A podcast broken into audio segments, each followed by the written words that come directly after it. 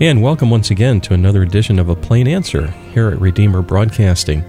I'm Dan Elmendorf. On the phone line with us today is Dr. Harry Reeder, Senior Pastor, Briarwood Presbyterian Church in Birmingham, Alabama. Pastor Reeder, it's an honor to have you on with us today. Yes, enjoy being back with you, Dan.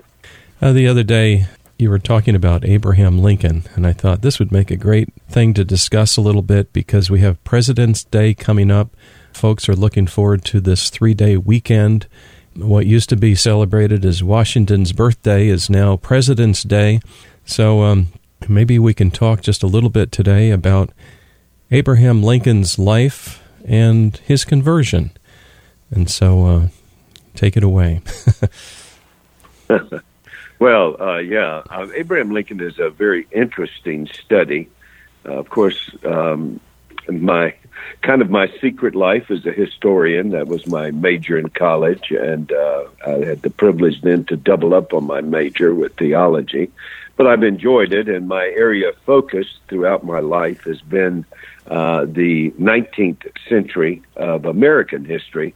Now, I love world history in general and have done quite a bit of work there, but most of it's American history, and most of it is around the 19th century. So I've had the great privilege to uh, focus in on a number of individuals in the 19th century.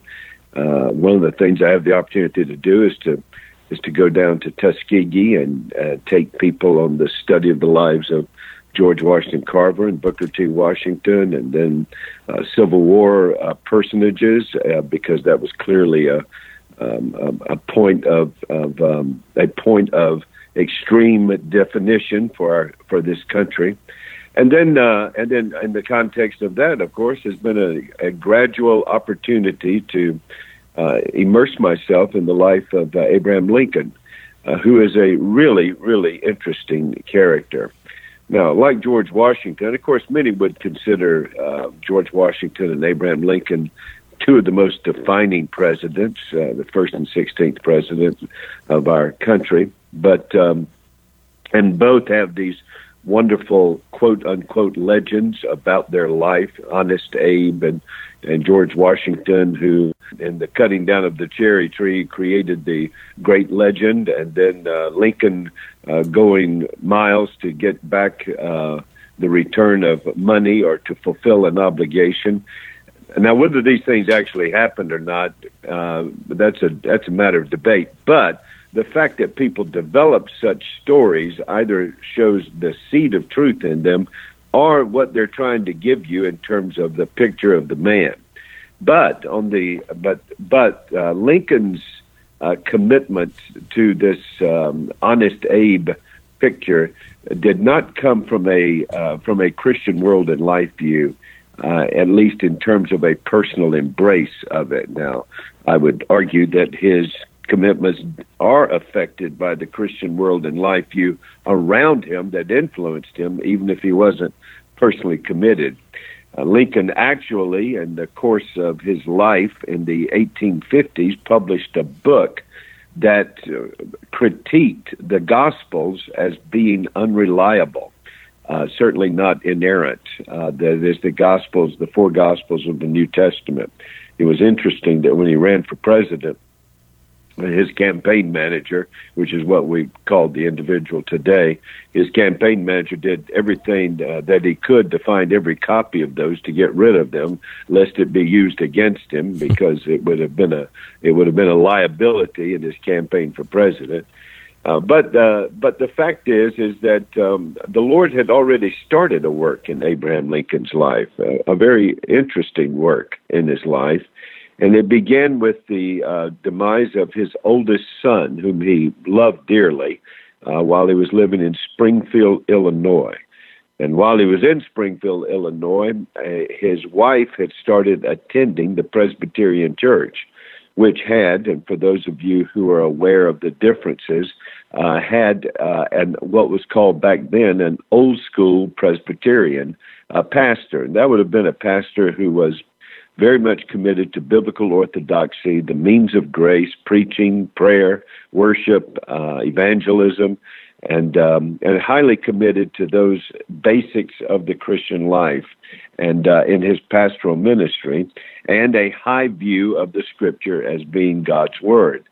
And uh, so he came under this uh, pastor's influence. Pastor Smith had quite a uh, quite an ability to converse with Lincoln on the level, and Lincoln was a very intelligent man, on the level of Lincoln's questions and the way he handled the death of Lincoln's son not only gave uh, direction to Lincoln, but caused him to start thinking and questioning to the point that he began to attend this church. He, he, church attendance was not a part of his life up until then. And he began to attend. His wife joined, uh, and he would contribute to various uh, initiatives in the church and actually eventually begin to set aside what back then they had what was called the pew tax and so he got he obtained a family pew and was there. And then Another contribution of this church and its pastor to Lincoln was after he was elected president, he encouraged uh, Lincoln to go uh, to uh, when he he encouraged Lincoln that when you get to Washington, you need to at least visit and consider attending regularly uh, New York Avenue Presbyterian Church, which is there to this day. I had the great privilege when I pastored in Charlotte, North Carolina, to pastor one of the uh, one of the descendants of the pastor of that church who pastored Lincoln and became quite the mentor to Lincoln. His name was Dr. Phineas Gurley, G U R L E Y.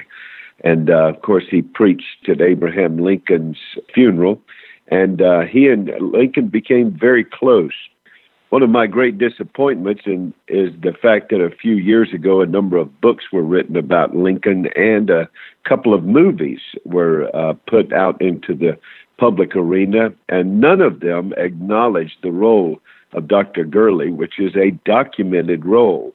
Uh, Dr. Gurley's sermons attracted Lincoln, but again, it was a crisis and a moment of deep distress in Lincoln's life and despair that became the open door. And that was the demise of his youngest son, Willie, uh, who was taken at the White House uh, with cholera and began the descent to his death. Now, the background is uh, God was working in a number of other ways. When Lincoln first arrived, he would have open door policy uh, he believed that the White House was the people's house, so he had an open door policy uh, with some regimentation, but pretty much uh, accessibility at particular times of various days. And a Christian woman who was of a Quaker persuasion uh, came to visit him, expressed her opposition to the war for various reasons theologically, but that she also wanted to pray for her president who was going through and facing many challenges. So, what was supposed to be a, about a 15 minute conversation stretched into in excess of an hour. And when she left, Lincoln said to his uh, administrative assistants that anytime this woman comes, uh, she is to be given access, if at all possible, to me. Uh, I enjoyed my prayer time with her, and and I have found a Christian in whom there is no guile. And um, and then beyond that, there was an African American servant in the White House who was actually tending to his son while he was dying, and she led the son to Christ, a profession of faith, and shared that with Lincoln, who would come and sit by his son's bed at night in the death vigil. And she then would share with uh, Lincoln the hope of the gospel, which of course he had already heard in the death of his first son, his oldest son. And uh, that greatly affected him. Well, in the midst of all of this, uh, there was an extraordinary war going on, and the carnage was beyond anything that anyone had ever imagined. You had armies that were larger than had ever been assembled in the history of the country battles and casualties that dwarfed the casualty rates of entire wars. One battle would have more casualties than entire wars.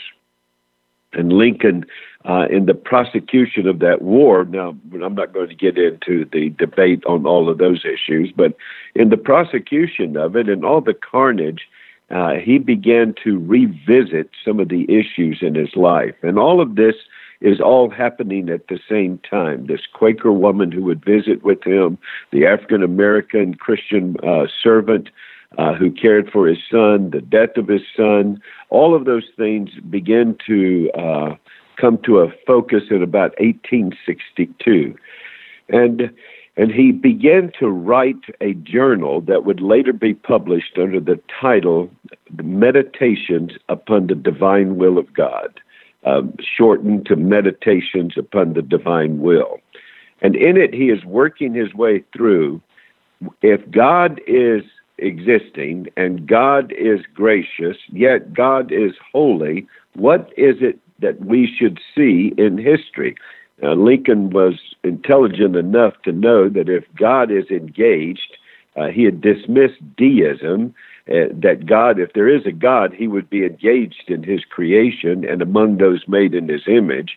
And therefore, why would God be allowing this, inflicting this, or sending this?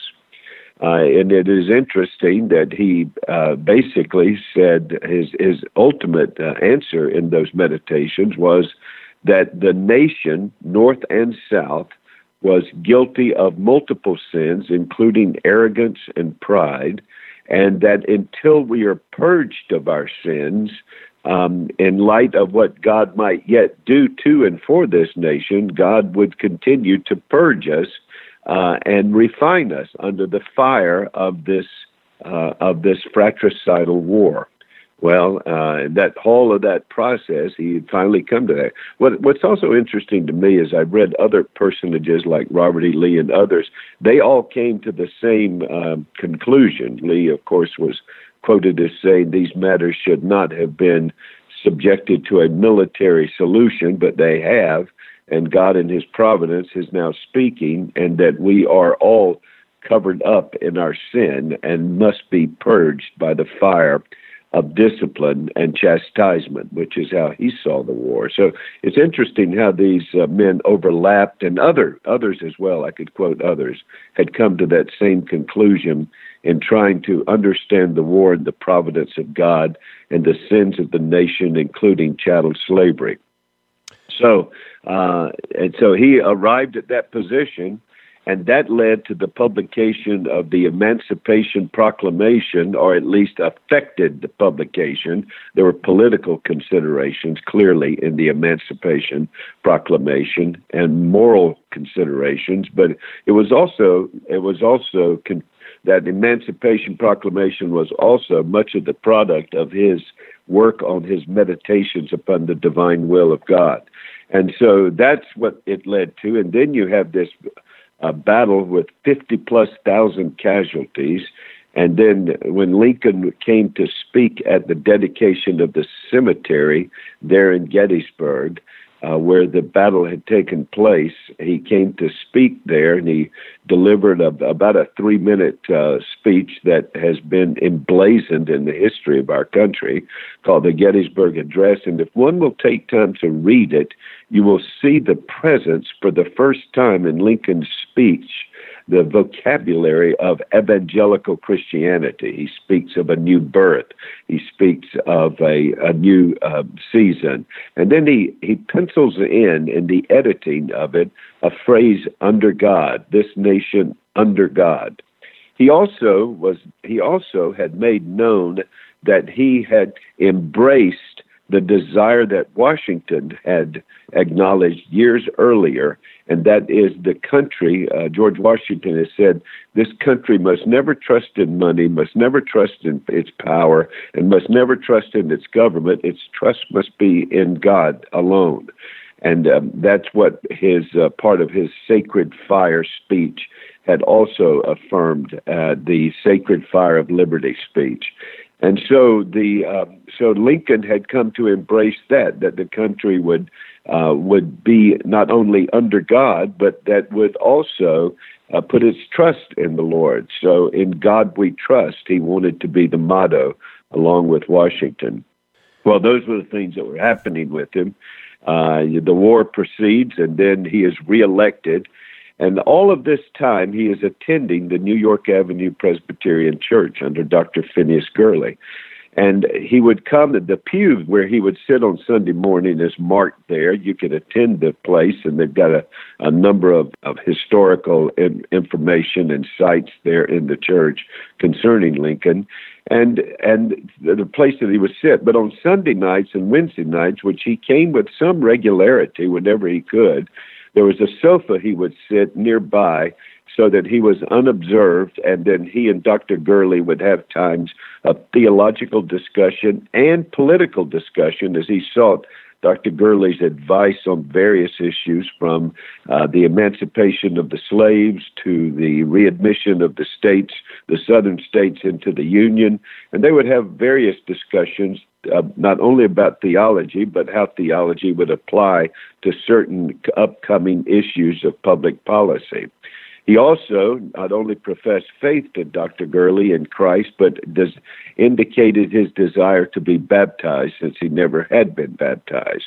But he said to Dr. Gurley, I don't want to do that uh, in this election year, lest it look like a political move to get reelected, obviously, because his reelection was highly questionable at the time. And so he didn't want it to appear that way. So he said, We'll do it if I win uh, or lose. It doesn't matter. We'll do it after the election. Well, the election, of course, transpired, and the inauguration uh, of his second term was in March and then the next week would be, um, and then the next few weeks would lead to Easter. And he said, well, let's just wait till after Easter. And of course, that never occurred, his baptism, because of the assassination and the Easter week by John Wilkes Booth and his demise and death. And uh, Dr. Gurley, of course, would preach his funeral and oversee the eulogy of uh, President Lincoln. He also recorded much of this, and others recorded what I've shared with you.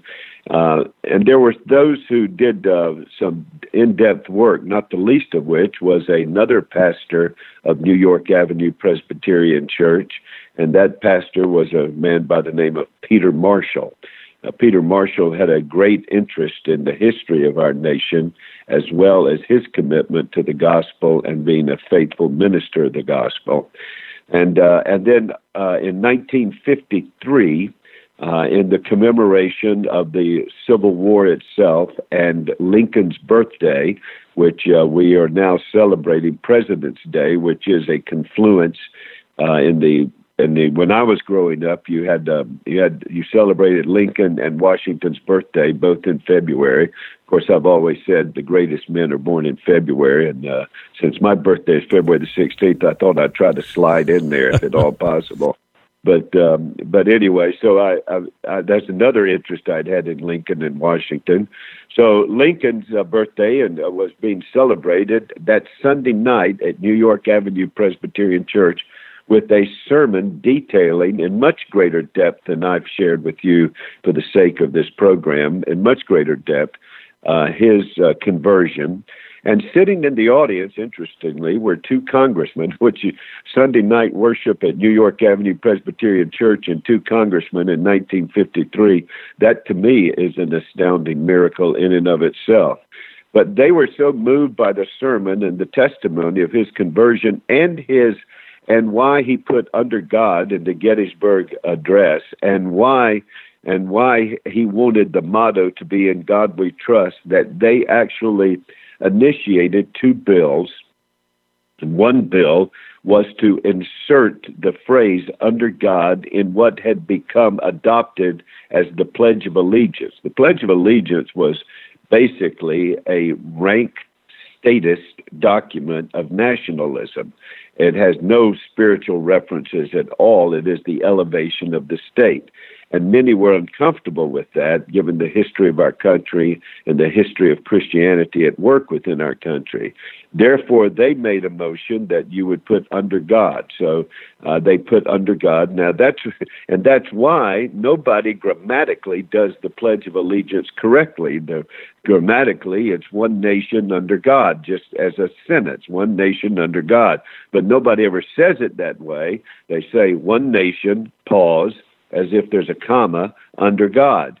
And the reason why is because when it was originally learned, it was learned without under God. And then when they put under God in, everybody just automatically paused when they uh, started the new Pledge of Allegiance with uh, under God as the controlling statement in the pledge. And uh, so that's why everybody grammatically says it wrong and teachers throughout the ages since then have been upset because they can't get people to change and do it correctly. But that's why it's a pause that's there because it was an added um, it was added by this congressional action. And then the second congressional action was to officially adopt In God We Trust and place it upon the money and coinage of the nation, which is uh, what they did also in 1953. Uh, those uh, statements were uh, the result of that. So uh, I would just make two final comments, and then if you have any questions, I'll attempt to answer them. Uh, but the, my two final comments are this we, not only you you never know what your life is going to mean in the future. The Christian life not only reverberates when it is lived, it reverberates to, uh, to the glory of God in the future, not in our perfections, but in God's transforming grace and what He's doing in our life. You see that in Lincoln's life. I would I would tell your listeners one of the things they ought to do is go read his first inaugural address, and you can see the references to deity are pretty much uh, the um, uh, the very kind of thing you would hear today from a po- politician uh, ending the speech, "God bless America," uh, and while living a pro- profligate life and not really caring, but it really doesn't penetrate the speech. And so the obligatory references to God are in his first inaugural address. But then go read Meditations upon the Divine Will. Then read the Emancipation. Then read uh, the Gettysburg Address. And then read what I think is the third greatest uh, speech uh, of, pres- of, of presidents maybe arguably the second greatest speech uh, for me of the presidents of this country, and that is his second inaugural address. And read the biblical evangelical language that permeates the second inaugural address.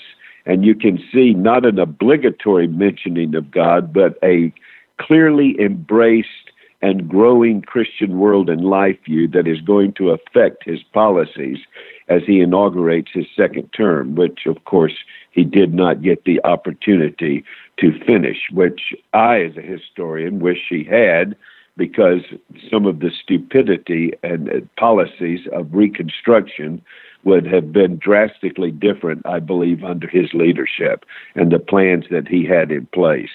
So those are just some of the things that I would encourage you, and you can see the tracks of God's saving grace and transforming grace in the life of President Lincoln. So do it by reading through those. Go and take a look at his actions and what he and what he did.